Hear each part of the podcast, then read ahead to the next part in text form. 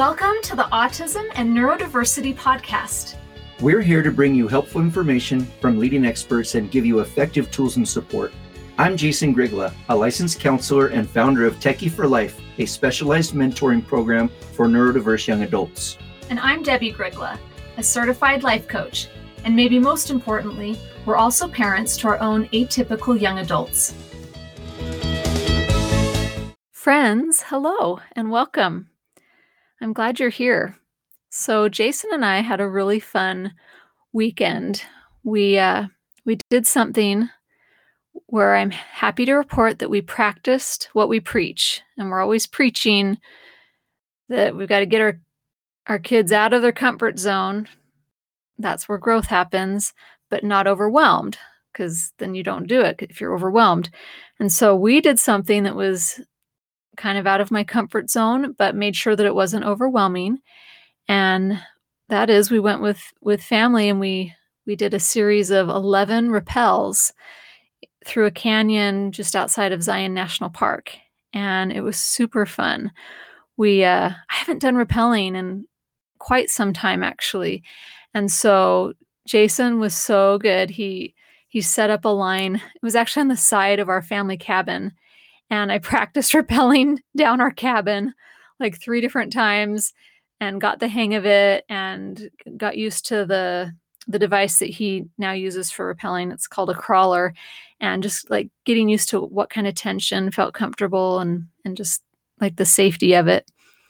And then we went and did it and I mean some of the rappels that we did were like the first one we started off with was like 35 feet off of like this edge um, and some of the rappels were 120 feet. And anyway, it was a little bit scary, definitely kind of out of my comfort zone. But oh my gosh, I realized how much fun it is and how much I love it.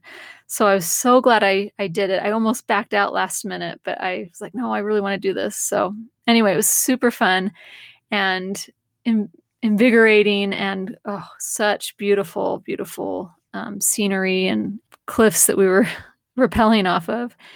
And now we're going to have to go take our girls and, and go do some rappels closer to us. So I have a confession to make. I am a recovering micromanaging parent. And today I want to help you break out of the micromanaging parenting role if you find yourself in that and break out of it because it's so exhausting. But it is so easy to find ourselves in, especially when we have a neurodiverse child, teen, or young adult that we're just trying to do our best to help and support. So, what is micromanaging as far as parenting goes? And I would just say, in a nutshell, it's being highly involved in all the details of our child's life. And there's a lot of reasons that we may find ourselves micromanaging because our neurodiverse kids often need extra help and they really struggle. I don't know about you, but I often found that things just would not happen if I wasn't micromanaging a lot of the details. And our neurodiverse kiddos especially need a lot of very clear directive kind of support. And although I think every child benefits from clear directive guidance, the other factor that goes into micromanaging is that we also have just our own expectations of how we want to be as a parent, what we want our family life to look like, and we have expectations for our kids. And I think generally we all really do want things to go well for our kids and we want them to be happy. It's easy to take a lot of responsibility for our child's well being and, and their happiness. And I think this is all coming from the best of intentions.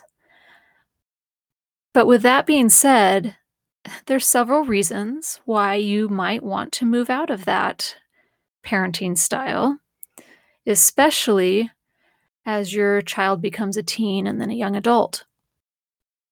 And first and foremost, as I've already mentioned, micromanaging your children is exhausting.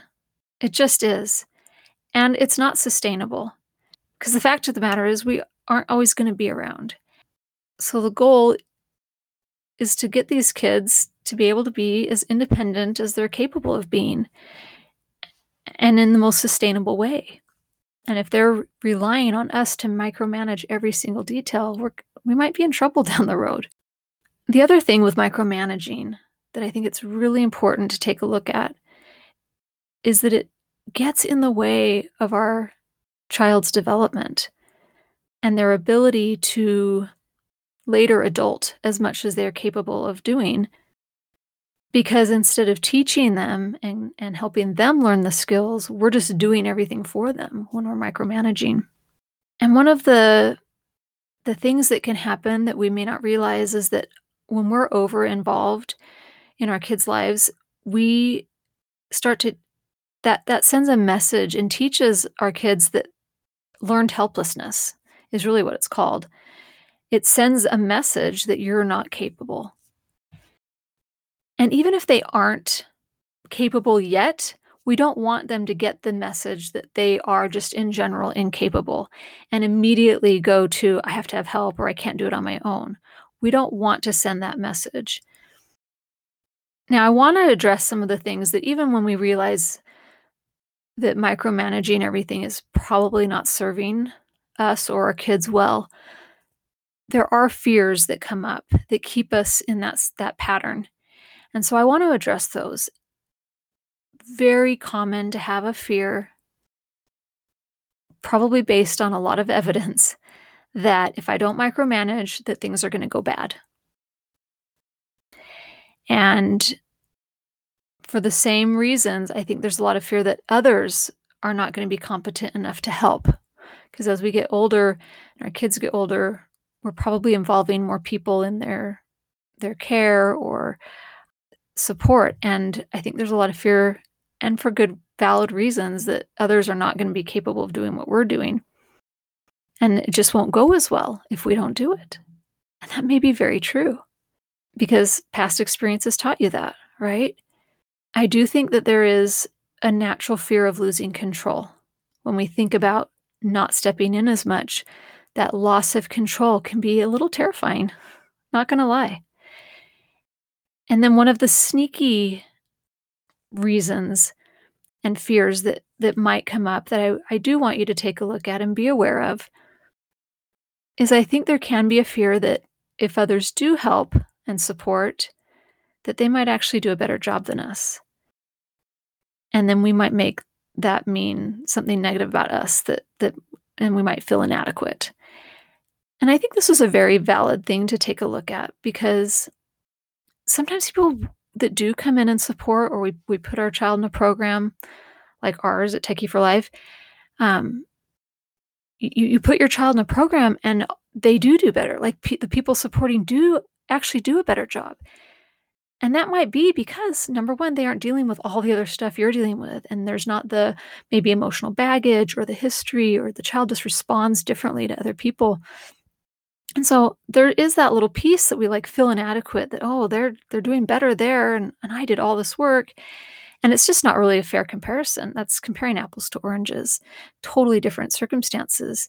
You know and, and i think of my i have a sister-in-law that i, I remember her telling how she um, went on this i think it was like a girls trip with other ladies and she was leaving her husband to to take care of everything when she was gone and she was kind of excited to have him see how difficult and how much she does and to appreciate her more.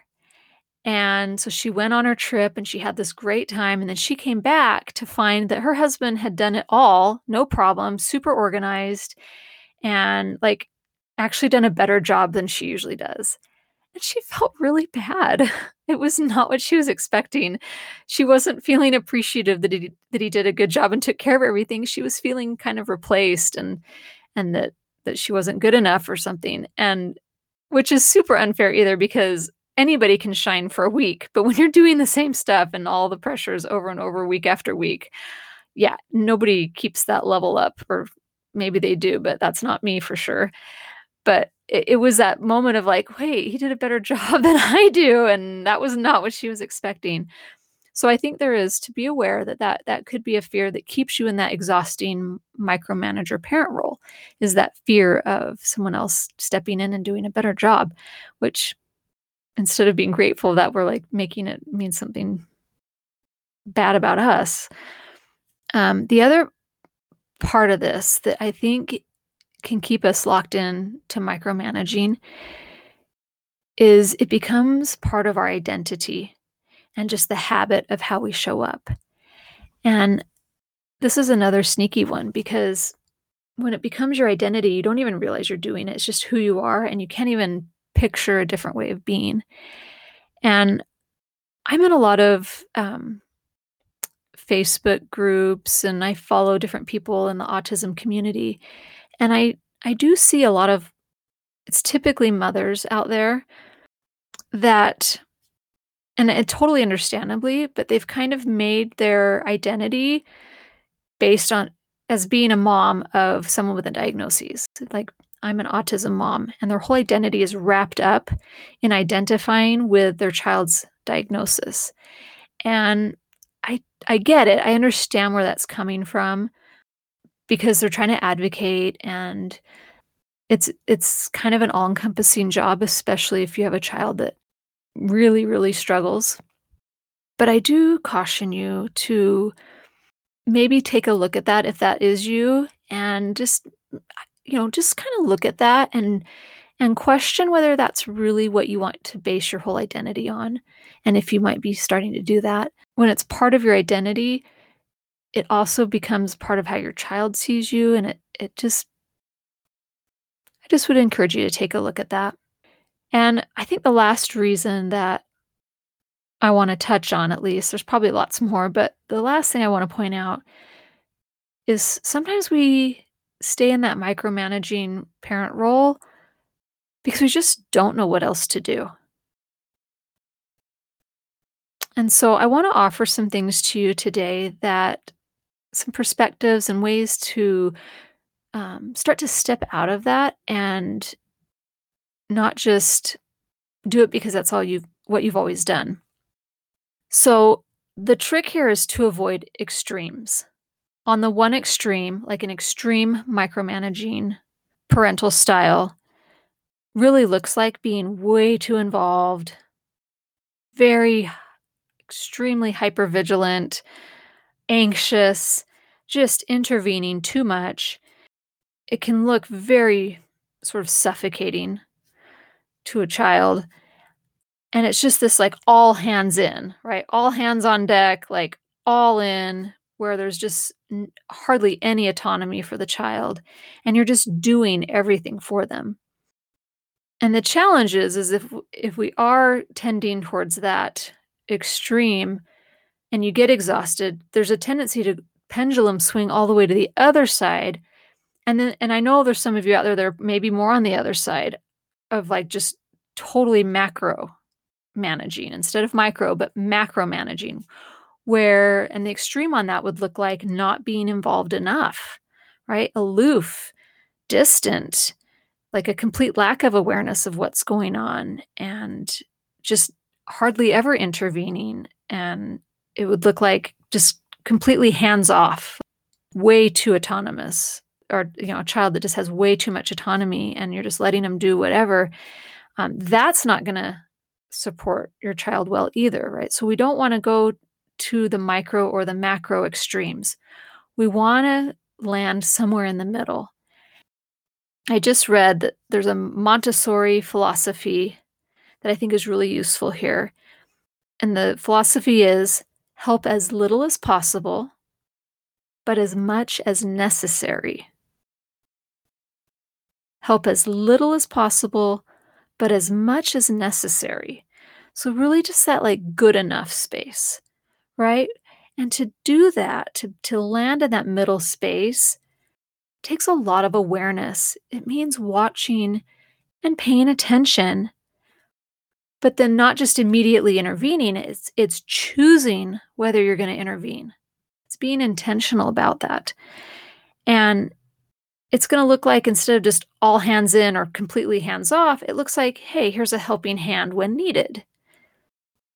So then the goal becomes focusing not on making sure things get done, but focusing on their development, okay, their autonomy, and doing with them as needed, right? Not doing it all for them or doing nothing, but like doing with them, doing things with them, teaching, guiding them, doing it with them as needed. Now, some of our kids are very, very dependent. I know at our school, Techie for Life, we've got some of the students are calling their parents like five and six times a day. These are college students that are calling, and everything's a giant emergency, right? And then we've got students that are totally avoidant and they don't ask for help and they they don't ever talk to their parents and even when they need it they, they just are avoidant and they don't engage so you know you might have a kid that's highly dependent or highly avoidant and you might be in a situation where you have super great supports in place teachers and therapists and um, mentors and all the things or maybe not such great support and help but i want to offer to you that no matter what your circumstance no matter how your child is or what end of the spectrum they're on i want to encourage you to always instead of micromanaging your child and immediately jumping to that, I want to encourage you to start with yourself and manage yourself first. Okay? Whether you're on the micro end or the macro end, I want you to manage yourself first. So if you're feeling triggered or upset, worried, anxious, uptight, those emotions are clues about what you are experiencing. Those emotions are about you. You're thinking it's because of your child, but those emotions are about you, and they are a sign that you are in your lower brain, limbic system, fight, flight, freeze response. And if you look to fix your kid, to fix your teen, to fix your young adult, or to fix the circumstance, or the or advocate from those kinds of emotions of you know the anxiousness the anxiety the, the stress the anger if you look to fix from those emotions i just want to point out to you that you are reacting and avoiding your own emotions to feel better. You are not responding from your higher logic brain prefrontal cortex like the higher part of you. And you're going to be likely to stay in a micro or a macro extreme parenting mode if you try to fix from those emotions. Because what you're doing is trying to not feel those emotions. I'm feeling upset, and then I want to fix and micromanage my kid or micromanage the circumstance so I don't have to feel upset. And so I would encourage you to look to yourself and manage those emotions in yourself first and and and consider what result you really want and whether those current emotions you're experiencing are the best fuel to get you there. I really encourage you to, to work to feel better first and then choose and decide how you want to respond. And as you know, if you've been listening to me at all on this podcast, I am super big on parenting from curiosity and compassion. I'm telling you, this is a game changer. When you push that pause button and you work to get yourself to a more curious, compassionate place, not only for your child, but also for yourself or for the supports in your life, and you gather information with love instead of fear, it is a game changer. So for example, if you've got that that kiddo that that calls you all the time upset. I actually have one like this that he he he calls quite a bit and and everything feels urgent and stressful when he gets on the when I get on the phone with him. But I've learned instead of going, "Oh no, he's calling," that I I want to drop into curiosity and compassion. And so it's more like, oh, I wonder, I wonder what it is this time. I wonder, I wonder what he's wanting or what he's needing. And just go into curiosity. And even if he's stressed or urgent or anxious on the other end, I can still just show up with curiosity and compassion and gather details and find out information. I do not have to jump into anxiousness and stress with him. In fact, I serve him not well. I serve him much um, less aptly if I'm nervous and anxious and uptight with him. So when I drop into curiosity and compassion and just gather information and hear things out, then I'm able to respond, choose how I want to respond. And if I want to step in and, and if I need to intervene or if I need to just kind of encourage or or guide him to do for himself. I highly encourage you to push that pause button and sit with the emotions that you have coming up first. Manage yourself first before you immediately jump into that micromanager fix it mode. The other thing that I often see with parents that are in that micromanager parent mode is that it's you it's usually tied in with having high expectations or maybe being a high achiever or another label would be a perfectionist. And so if that's you, if you know that's you, I certainly tend to be on that end of the scale.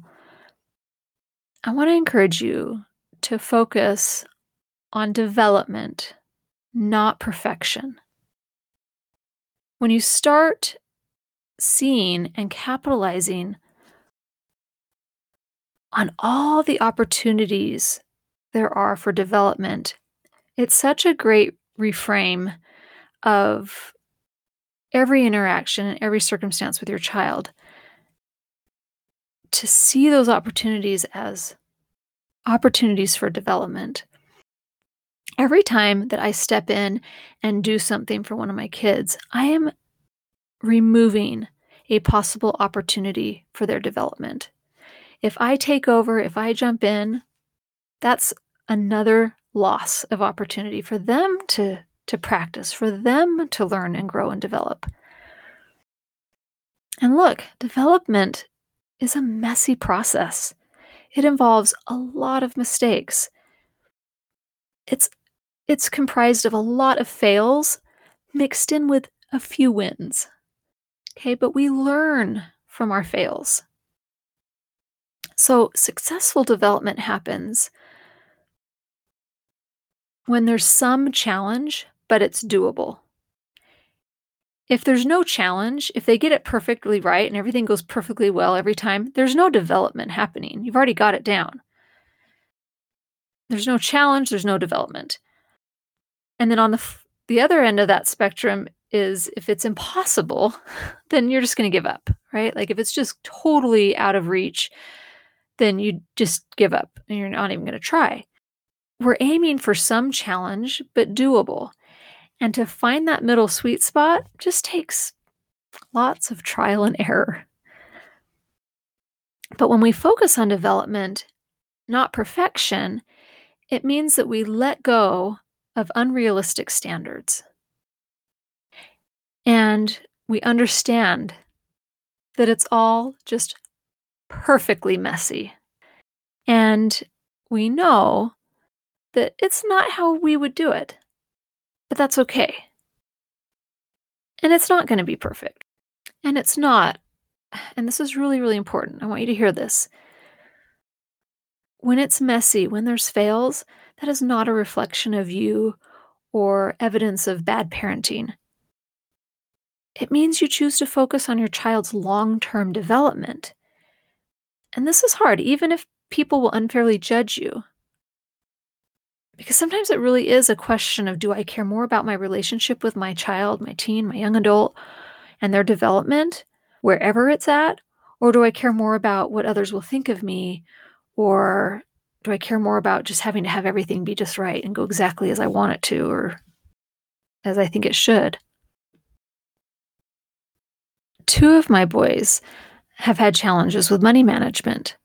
And there was some mistakes and fails, and we're still actually working on it. there's been financial fails, like lots of money maybe overspent and for someone like me that that has kind of had to work on sort of my feelings around money, that that was a hard loss. Like I, I really try to be careful with money and and manage it responsibly. And so when I have when I had a son that didn't manage his money well and made some poor financial choices, I really had to look at do I care more about the money or do I care about this as a teaching opportunity? And this is part of his process. And it's messy. Um, it was the same with grades. It's like it's just through trial and error. And like at one point, I was having to check in with my son every single day and then double check it. And then we were able to work up to like, okay, every few days a week, I would go over it and check it. And then we got to once a week. And um, eventually, he started to manage his grades and his homework and things like that a little better th- with maturity and practice. But it's it's messy. I mean, there was some bad grades in there. I didn't catch everything every time, especially when I would back off a little bit. So when you realize that going in, when you realize it's going to be messy, but my end goal is development, not perfection, it's so much easier to take just more of a curious, let's see approach, okay? Because they might surprise you. And they may struggle, they may fail miserably. If you're willing to meet them with curiosity and compassion, and then offer some feedback, every experience can be a teaching opportunity. And if they keep failing, you may then decide, okay, I'm going to step in, I'm going to take a more active role. But then I encourage you to not be afraid to give them another shot at it as soon as possible. And it really, I mean, it's the cliche, but it really is. This is not, this is an art. This is not a science. If we always nag, if we always just do it, or we always step in to fix things, over time, it breeds dependence, it breeds entitlement, and eventually it breeds resentment. But when we mentor them doing it, it nurtures appreciation and it nurtures connection. If you want to end micromanager exhaustion. Aim for good enough, where you just stop managing every detail. So, to do that, you've got to manage yourself first. And if you focus on development and drop impossible perfection expectations, you'll actually be doing it perfectly and maybe even feel a lot less exhausted, which is not a bad side effect. If you find that you struggle with this and you would like some help, I would love to help you and be your coach. You can go to our website, jasondebbie.com, and you can get on our email list and find out how to work with me there. I hope you have an amazing week. Take care. Thanks for joining us on this episode of Autism and Neurodiversity with Jason and Debbie. If you want to learn more about our work, come visit us at jasondebbie.com. That's J A S O N D E B B I E.com.